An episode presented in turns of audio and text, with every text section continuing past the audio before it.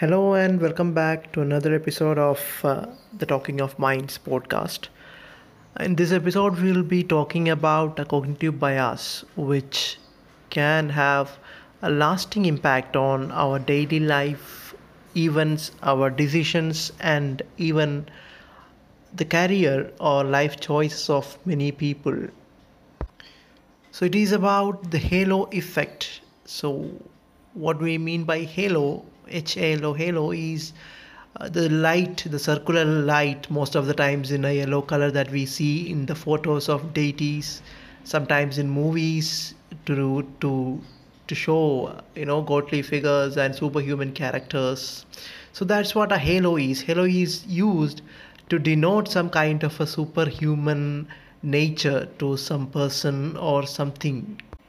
and the halo effect is a tendency of our brain uh, for positive impressions of a person, company, brand, etc., in one particular area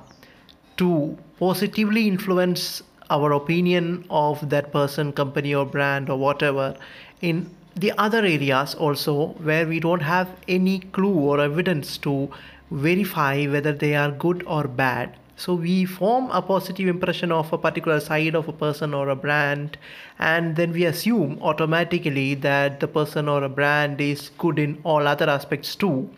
without checking for evidence for this you know the other other aspects. So it's kind of a generalization without much evidence and it is almost always done as an automatic process by our brain. Now take for example when we see a very well groomed person and sometimes we uh, you know refer to him or her as she he or she is having a good personality. So personality is a very you know a vast concept which has a lot of components to it. But we just see a person you know and and at the face value he or she looks well kept or groomed. And we just assume that that is an indication of a personality or good personality. And we will have a very good opinion of him or her and we may assume that you know that person is trustworthy that person is timely that person has so and so qualities and none of these uh, assumptions will be having any base of evidence or objectivity. There is also something called a reverse halo effect when someone with a positive impression and someone who forms a positive impression will have negative consequences because of jealousy you know so because of the jealousy felt by other people because of this uh, positive impressions. And uh, there is something called horn effect hor and horn effect which is the exact opposite of uh, halo effect where anyone who is not considered attractive might be also deemed morally bankrupt or evil or intellectually inferior or incapable of doing things. So this is the exact opposite of halo effect. But halo effect is the one which has been uh, researched a lot and there is a lot of evidence that we have of the existence of the so-called halo effect the term halo effect was coined by Edward Thorndike, who was a very well known psychologist of his times in the 1920s. Uh, and, and this came about from his research among military officers, the way they treated or evaluated their, their uh, subordinates. Uh, that's where he came up with this, uh, you know, concept of halo effect even though uh, you know the, the concept of halo effect was always there but the the term was coined by thorndike. Then Solomon Asch did some of his work in a connection to the halo effect. And even you know in this decade we you know even in the current times there are research works that are going on uh, regarding halo effect. Now if we try to see where halo effect has its uh, you know uh, impacts or its influence we can see that halo effect is there in almost all things that we do uh, where we have to evaluate or where we have to you know give evaluation of something a person or a brand or a thing or, or even you know uh, companies. Wherever we do such things the halo effect can have an impact. So the well-known uh, you know proverb of the first impression being the best impression is a reflection of halo effect where we form a first impression of a person or something uh, based on what we have at face value. Maybe it's it's a visual appeal or maybe you know uh, because you know, because of the uh, feedback given by someone else or whatever way we get initial information about something and we generalize uh, this initial information as a very good overall evaluation of whatever that is. Again, we have uh, the proverb of uh, you know love at first sight. Even that can most of the times be a halo effect where you find one particular aspect of a person attractive and most of the times it is something that is visual but that we see and then we you know uh, apply that positive impact to every other aspect of that person without knowing anything much the same phenomenon is seen in celebrity endorsements where celebrities, sportspersons, movie stars, or any kind of a celebrity endorses something. You know, the, the impression or the admiration that we have for the celebrity is automatically transferred to whatever they are be they are endorsing. And also sometimes when people who are experts or well known in some particular area talks about topics or things which are outside of their uh, area of expertise. But people usually take all these opinions at the same face value. For example when a movie star who is quite capable and famous in his or her area talks about something like science or medicines and promotes something that is pseudoscientific or quackery many people tend to follow or many people tend to give face value to this opinion because this person is a celebrity and they have much admiration for this person. And we don't usually think twice about whether this person is capable or whether this person is authorized enough to give opinions on other areas. But you know our our brain just has this tendency to apply value to whatever this person says because we already admire that person very much this halo effect can have uh, know, very much of an impact in classrooms and in academic spaces. In a research conducted in 1974, it was seen that teachers assigned higher grades to essay written by students who had a common, popular, or some kind of an attractive first names, uh, regardless of you know. Uh, the quality of the essay that they had written, children with common names or popular names were tended to be given higher grades than other children.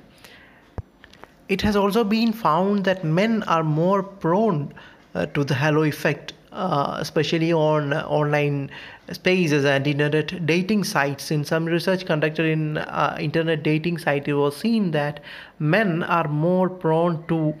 you know evaluate women uh, favorably when there was a uh, there was a an attractive picture of that woman uh, displayed. And even if there was a chance that this is not likely to be the original picture of that person even even with that kind of a knowledge men tended to give more uh, you know positive evaluations of the whole person by seeing an attractive pictures recently there has been uh, other findings that our mood can affect how much a halo effect has an influence on us uh, which is to say that if you are in a better mood if you are in a good mood the chances are that you know the chances of you being uh, prey to or you falling for the halo effect are greater. So the greater the mood the greater can be the halo effect that can happen to you Lookism is uh, another phenomenon which is closely related to the halo effect. Lookism is the discriminatory treatment of people who are considered physically unattractive uh, in, in a society. Even though we all, uh, you know, accept the fact that beauty lies in the mind or beauty, you know, uh, out outward beauty is not to be considered. We all accept those things, but Lookism is uh, some kind of a, of, a, of an innate uh, tendency of human beings. It has been seen that even newborn babies with a few days of uh, you know age tend to look at attractive faces for a longer time than uh, you know uh, comparatively non-attractive faces and there have been that there, there seem to be some universal criteria for what is attractive and what is not attractive uh, features like symmetry of the face etc are considered attractive across the globe. And there has been evidence that such you know people who are attractive are uh, given preferential treatment in so many areas of our public lives. And it is also uh, predicted that the selfie era that we live in will be a boost to lookism. And another important fact about lookism is that lookism may not be as obvious as sexism or racism and it can be much more unconscious or subconscious uh, and most of the times we when we are practicing lookism we may not even understand that we are you know uh, being swayed by the looks of people. And that is something that makes lookism very difficult to overcome to understand or overcome in a very recent research published in October 2020, it was seen that even inside universities, lookism works in faculty evaluation, where better looking faculty are, are tend to be uh, graded more favorably by students. Now, the question comes as to why lookism or halo effect happens when they are you know so uh, negative and so uh, you know contrary to the the principles of equal opportunities and human rights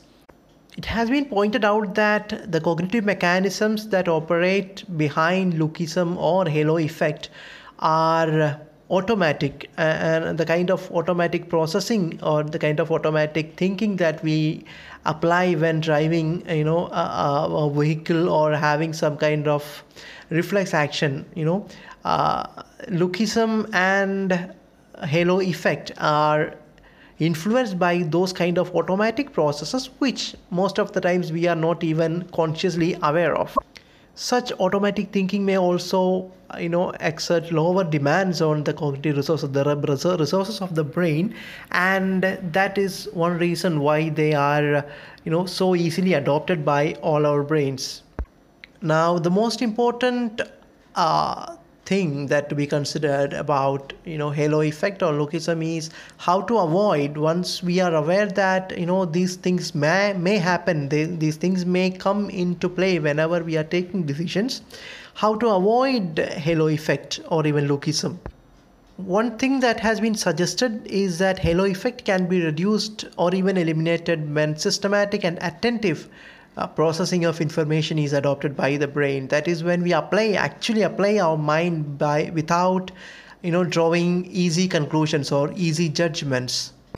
One thing to be made sure is that whenever you are trying to make judgments whenever you are trying to make evaluations of people or brands or things we have to make sure that we have enough mental energy to to do that to, to do the evaluation. If we don't have the enough energy or if we are tired or if we have not enough we do not have enough brain resources it is quite possible that the brain will adopt the easiest strategy of you know uh, generalizing from whatever we whatever little we know and you know leading us astray in our decision making process. Another thing is to avoid making important judgments when you are in a very good mood. As we have already seen that as your mood is better or uh, as you get into a good mood the chances of you having this halo effect uh, go up. So whenever you are making very important judgments or evaluations uh, better not do them when you are in a very uh, you know elevated mood. Another thing that can be experimented with is uh, increasing the load on your brain whenever you are making important decisions or important evaluations. So if you have to uh, you know uh, evaluate a piece of writing. Uh, it can be done uh, more cognitive, you know, cognitively straining by maybe you know adopting a difficult font to read or pausing in between and resuming again again and going back to whatever you have uh, read so you know the basic thing is to make your mind brain apply its uh, you know resources more into whatever you are doing in order to decrease the effect of the so-called you know halo effect or you know lookism in uh, whatever you are doing. So that much for today about halo effect and lookism. We'll be talking about more cognitive biases and uh, the cognitive process in the coming episodes. Thank you